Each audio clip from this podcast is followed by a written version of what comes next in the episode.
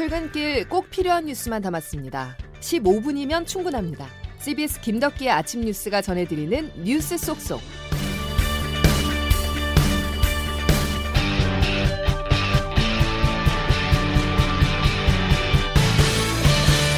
여러분 안녕하십니까? 7월 18일 화요일 김덕기의 아침 뉴스입니다. 저는 오늘까지 김덕기 아나운서를 대신해 진행을 맡은 CBS 이은지 기자입니다. 이번 집중호우로 인한 피해가 잇따르면서 전국적으로 사망 실종자는 50명에 이르는 것으로 나타났습니다. 특히 산사태와 하천 범람으로 극심한 피해를 입은 충북 지역은 오송 지하차도 침수 사고로 인한 사망자가 또다시 14명으로 늘었습니다. 첫 소식 청주 CBS 최범규 기자가 보도합니다. 소방당국이 어제 저녁 7시 52분 지하차도 밖 1km 떨어진 농경지 부근 풀숲에서 시신 한 구를 수습했습니다. 발견된 시신은 62세 여성 A씨로 사고 관련 마지막 실종 신고자였습니다. 충북 소방본부 관계자입니다. 금요일 19시 52분 마지막 구조 대상자는 지하차도 외곽에서 발견됐고요. 실종 신고자와 1차 사고 경찰에서 최종 답변 받았습니다. 이번 침수 사고로 현재까지 모두 14명이 숨지고 9명이 다친 것으로 집계됐습니다. 소방당국은 실종자 12명이 모두 확인됨에 따라 내부 수색 작업은 종료하지만 혹시 모를 실종자가 더 있을 가능성을 열어두고 당분간 외부 하천변이나 농경지 등에 대한 수색은 이어가기로 했습니다. 참사 원인을 놓고 관련 기관들은 아직까지 책임 떠넘기기에만 몰두하고 있습니다. 청주시는 사고 발생 50분 전 미호강 제방이 무너질 것 같다는 한 주민의 119 신고를 전달받고도 지하차도의 관리 주체가 아니라는 이유로 추가 전파 등에 손을 놨습니다. 충청북도는 미처 손도 써보지 못할 불가피한 상황이었다는 말만 되풀이하며 임시제방 붕괴를 사고 원인으로 지목하고 있습니다. 행복도시건설청 역시 임시제방 유실은 천재지변일 뿐 부실한 관리 탓이 아니라며 항변하는 데만 급급한 모양새입니다. CBS 뉴스 최범규입니다. 네, 오송 지하차도 침수 사고는 관리 체계가 상식적으로 작동하지 않은 그야말로 후진국형 참사로 지적되고 있는데요. 스튜디오에 나와 있는 최인수 기자와 좀 더 자세한 얘기 나눠보겠습니다. 최 기자. 네. 그러니까 홍수 통제소의 경고도 있었고 주민 신고도 있었고 여러 차례 위험을 알렸다는 거 아닌가요? 네, 그렇습니다. 그래서 이제 인재라는 말이 나오는 거죠. 폭우로 불어난 청주 미호강 물이 무너진 제방을 넘어 지하 차도를 덮친 시각이 지난 15일 오전 8시 40분 어, 출근 시간입니다. 그 오전 8시 40분 이 시간을 좀 기억을 해 주시고요. 어, 이 전까지 최소 3번의 금강 홍수 통제소에 시그널이 있었습니다. 어, 전날 호우주의보 그리고 사고 4시간 반쯤에 어, 새벽 4시 10분이 되겠죠. 호우 경보가 있었고요. 그러니까 호우주의보에 호우경보 그리고 세 번째로 직접 전화까지 했다는 거잖아요. 네, 그렇습니다. 그 이후에도 이제 물이 계속 차올라 범람 위기에 다다르자 사고 2시간 전쯤에 통제소 직원이 흥덕구청 건설과로 직접 전화를 겁니다. 상황이 심각하다는 거죠. 그래서 어, 주변 주민 통제와 대피에 나서라 이렇게 경고를 했습니다. 아니 그럼 흥덕구청의 도로 통제를 신속하게 했어야 했던 거 아닌가요? 네, 하지만 이 그 오송 지하차도는 지방도거든요. 이 지방도의 관리 주체가 충북도인데 어, 충북도청에는 연락을 하지 않았습니다. 주민 신고도 있었잖아요. 특히 네. 인근에 사시는 분들이 일찌감치 현장에 나가서 보고 위험성을 알리는 신고를 했다는 거 아닙니까? 네, 그 오성읍 궁평 1, 2의 전 이장인 정창규 씨가 CBS와 인터뷰에서 밝혔거든요. 한번 들어보시죠. 지금 저 포크레인 한 대 가지고 이거 저 수위를 저 막을 수 있느냐. 음. 내가 119에다가 전화를 했죠. 수위가 30cm에 불과하게 남은 뚝이에요. 포크레인이 계속 흙을 떠올려도 네. 그걸 감당을 못하는 거죠. 이때가 사고 발생 불과 50분 전이잖아요. 네. 상황이 어떻게 됐습니까? 어, 소방당국도 이제 미호강 제방이 유실될 것 같다 이렇게 민원인 신고가 접수됐다고 밝혔습니다. 그 소방대원들이 그 12분 뒤에 현장을 도착을 했는데 보니까 이제 진짜 무너질 것 같았거든요. 그래서 제방뚝이 무너져서 미호강이 범람하고 있다 이렇게 상황실에 전파를 했고 상황실은 이 상황을 청주시 당직실에도 즉각 전달을 했지만 이 역시 도로 주체인 그 관리 주체인 도청으로 이어지지는 않았습니다. 그 또 경찰 상황실에는 어 7분 뒤쯤에 오전 7시 58분쯤에 궁평 지하차도 차량 통행을 막아달라 이렇게 신고가 접수가 됐는데 대응이 안 됐습니다. 엉뚱한 곳에 출동을 한 건데요. 그 관할 파출소 직원들이 모두 다른 침수 현장에 나가 있는 상태였다 이렇게 경찰은 해명을 하고 있습니다. 네, 부실 대응 논란이 거셀 수밖에 없는데 정작 지자체들은 책임 떠넘기기 급급한 모습이죠.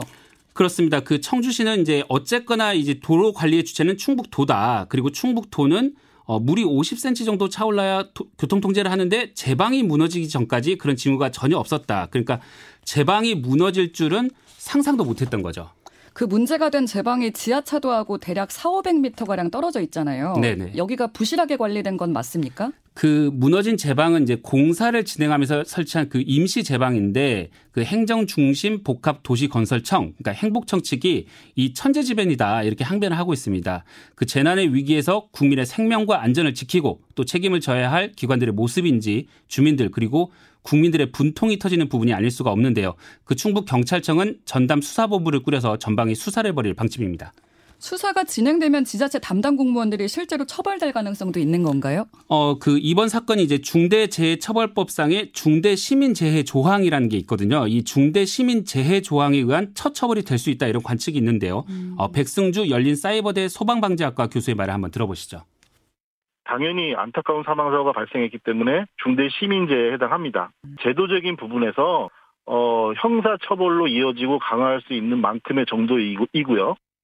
그 관련 공무원들이 이제 도로와 제방 관리에 소홀한 구체적인 정황이 확인이 되면 업무상 과실치사상 혐의를 적용해서 입건이 될 가능성이 있는 겁니다. 감찰에도 착수했다고요? 네, 그 국무총리실 산하 국무조정실도 감찰 조사에 착수를 했습니다. 국조실은 공직복무관리관실 조사관 10여 명을 긴급 투입해서 어, 교통 통제가 제대로 이루어지지 않은 이유 등을 조사할 계획이다 이렇게 밝혔습니다. 네, 여기까지 듣겠습니다. 최인수 기자였습니다. 네, 이번에 가장 많은 비가 내린 곳은 충남 청양군입니다. 사흘간 약 600mm의 폭우가 쏟아져 거의 물바다가 됐다고 해도 과언이 아닌데요. 하루아침에 삶의 터전을 잃은 주민들은 긴급 복구에 나섰지만 어디서부터 손을 대야 할지 막막하기만 합니다. 대전 CBS 고영석 기자가 현장에 다녀왔습니다. 긴급 복구 작업이 이루어지고 있는 공주시 옥룡동 저지대 주택단지 마을은 수마가 휩쓸고 간 흔적이 고스란히 남았습니다. 흙탕물로 초토화된 집안과 차량, 골목은 쓸모없어진 가전제품과 집기 등 각종 폐기물이 자리 잡았습니다. 주민 한혜숙 씨입니다. 저뿐만이 아니라 전 재산 다 잃어졌더라고요. 평생 일고는 이 집을 한순간에 제방이 무너지면서 수백 명이 대피한 청양군. 자정을 넘겨 대피하라는 연락을 받고 몸만 빠져나온 주민들이 대부분입니다. 멜론과 수박 등 비닐하우스 농가 대부분은 한해 농사를 모두 망쳤습니다. 논산에서는 논과 비닐하우스가 있던 자리에 거대한 강이 만들어졌습니다. 논산천 제방이 무너지며 지붕만 겨우 보였던 비닐하우스도 아직 절반 정도 물이 찬 상태입니다. 주민 김대수 씨입니다. 언제 마를지 모르는 상황인 거죠. 이거에 언제 저희는 복구를 하고 언제 다시 농사를 지을 수 있는지는 모르는 상황인 거예요. 이번에는 삶의 터전을 되찾는 데에는 앞으로 적지 않은 시간과 노력이 필요해 보입니다. CBS 뉴스 고영석입니다. 어제 오송 지하차도에서 마지막 실종자의 시신이 발견되면서 집중 호우로 인한 전국 누적 사망자는 41명으로 늘었습니다. 아직 경북 등에서 실종자 9명의 생사가 확인되지 않은 상태입니다. 장규석 기자가 좀 더 자세히 전해드리겠습니다. 오늘 오전 6시 기준 중앙재난안전대책본부 집계에 따르면 이번 집중호우로 인한 사망자는 전국에서 누적으로 41명에 달합니다. 어제 오후 7시 50분쯤 청주 오송 지하차도에서 마지막 실종자의 시신이 발견되면서 지하차도에서만 14명의 사망자가 발생했습니다. 지하차도는 저녁 9시쯤 공식 수색 작업이 종료됐지만 산사태가 발생한 경북 북부 지역을 비롯해 전국적으로 아직 9명의 실종자의 생사를 알 수 없는 상황입니다. 시설과 재산 피해도 계속 커지고 있습니다. 도로 사면 유실과 붕괴, 옹벽 담장 파손, 낙석 산사태, 집안 침하 등 모두 912건의 시설 피해가 발생했고 주택은 274동이 침수되고 주택 46동이 전부 또는 부분 파손되는 등 사유시설 피해도 574건에 달합니다. 일시 대피한 가구는 누적으로 16개 시도 123개 시군구에서 8천여 세대 12,000여 명으로 이 가운데 3,700여 세대 5,600여 명 가량이 여전히 집에 돌아가지 못한 상태입니다. CBS 뉴스 장규석입니다. 빨리빨리 하게 복구하고 뭐 재난지역 해가지고 해주시면 그래 일단 그래 합니다. 아, 그 대통령 제가 아침에 대통령 만나서 그거 말씀드렸는데 안 그래도 적극적으로 검토하고 지시했다고 하시더. 특별재난지역 선포를 최대한 서둘러 주기 바랍니다. 이재민 대피 시설을 살펴보니 정말 많은 지원이 시급한 상황이었습니다. 가용한 자원들을 총동원해 주시길 다시 한번 당부드립니다. 대통령실 관계자는 대통령이 당장 서울로 뛰어가도 상황을 바꿀 수는 없다고 말한 것으로 전해졌습니다. 국정 컨트롤 타워로서 대통령실에 상식적이지도 않고 책임 있는 자세도 아닙니다. 우크라이나 측 요청 또 초청으로 어, 여러 가지 고객을 위해서 일정이 불가피하게 어, 연장이 된 걸로 그렇게 어, 국민들이 이해해 주실 것이라고 믿습니다. 들으신 것처럼 정치권은 수해 복구에 대한 총력 대응을 한 목소리로 강조하면서도 공방을 벌이는 모양새입니다. 특히 동유럽 순방 막바지 윤석열 대통령의 우크라이나 깜짝 방문이 적절했는지를 두고 컨트롤 타워 부재 논란이 이어지고 있는데요. 어제 귀국한 윤 대통령은 특별 재난 지역 선포 등 신속한 복구 지원을 약속했습니다. 박정환 기자입니다. 윤석열 대통령은 동유럽 순방을 마치고 귀국한 직후 중앙재난안전대책본부 회의를 직접 주재했습니다. 비통하고 안타까운 마음을 금할 길이 없습니다. 아, 이번 폭우로 돌아가신 분들의 명복을 빌고 아, 유가족분들께 위로의 말씀을 드립니다. 윤 대통령은 제일 중요한 것은 인명피해를 막는 것이라며 군과 경찰 등 가용 자원을 총동원한 신속한 구조와 복구 작업을 지시했습니다.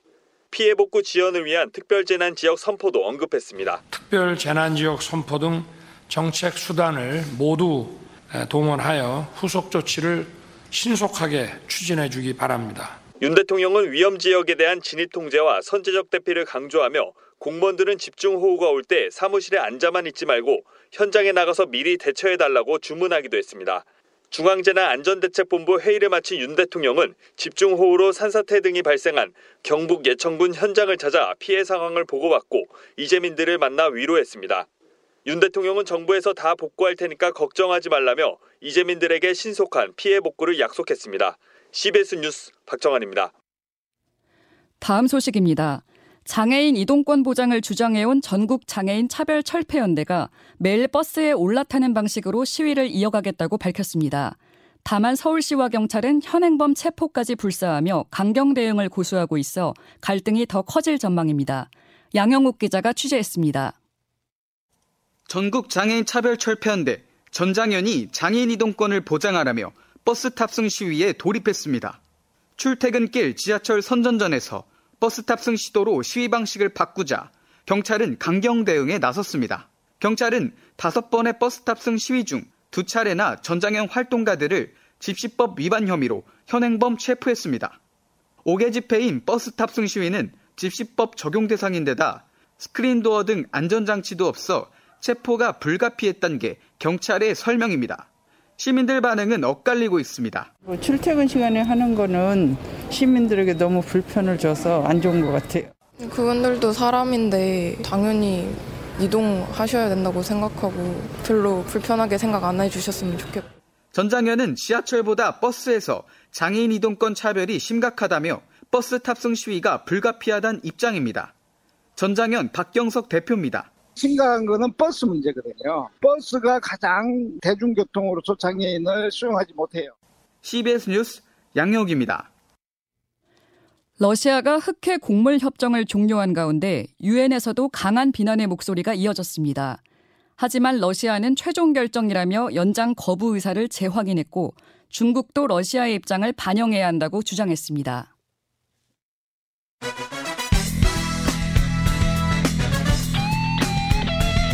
핵심만 담다. Save your time. 네, 오늘 출근길에도 다들 우산 하나씩 챙겨 나오셨을 텐데요. 여전히 야행성 극한 호우가 예정돼 있어 단단한 대비 필요한 상황입니다. 기상청 연결해 자세한 날씨 알아보겠습니다. 김수진 기상 리포터. 네, 기상청입니다. 네, 오늘 내일은 어디에 얼마만큼 비가 더 내릴까요? 네, 화요일인 오늘 비 피해가 컸던 충청과 남부 지역을 중심으로 또다시 큰 비가 쏟아질 것으로 전망됩니다. 현재 경기 남부, 강원 남부, 충청 이남 대부분 지역에 호우특보가 발효 중인 가운데 경기 남부는 오늘 오전까지, 강원 남부, 충청 호남은 오늘 밤까지, 영남은 내일 새벽, 제주도는 내일 오전 이렇게 시간당 30에서 60mm, 최대 80mm 이상의 집중 호우가 쏟아지는 곳이 있겠습니다. 앞으로 예상 강우량은 제주 산지에 최대 450mm 이상, 전남 남해안, 경남 남해안, 지리산 부근 제주 중산 간에 최대 350mm 이상의 물폭탄이 떨어지겠고요. 그밖에 충청과 남부 제주도에 100에서 200, 최대 250mm 이상, 경기 남부 강원 중남부 30에서 최대 120 이상, 서울 경기 강원도에도 5에서 60mm 안팎의 비가 이어질 것으로 보여서 오늘도 호우 대비 잘해 주셔야겠습니다. 날씨였습니다. 네, 화요일 김덕기의 아침 뉴스가 준비한 소식들은 여기까지입니다. 내일 다시 뵙겠습니다.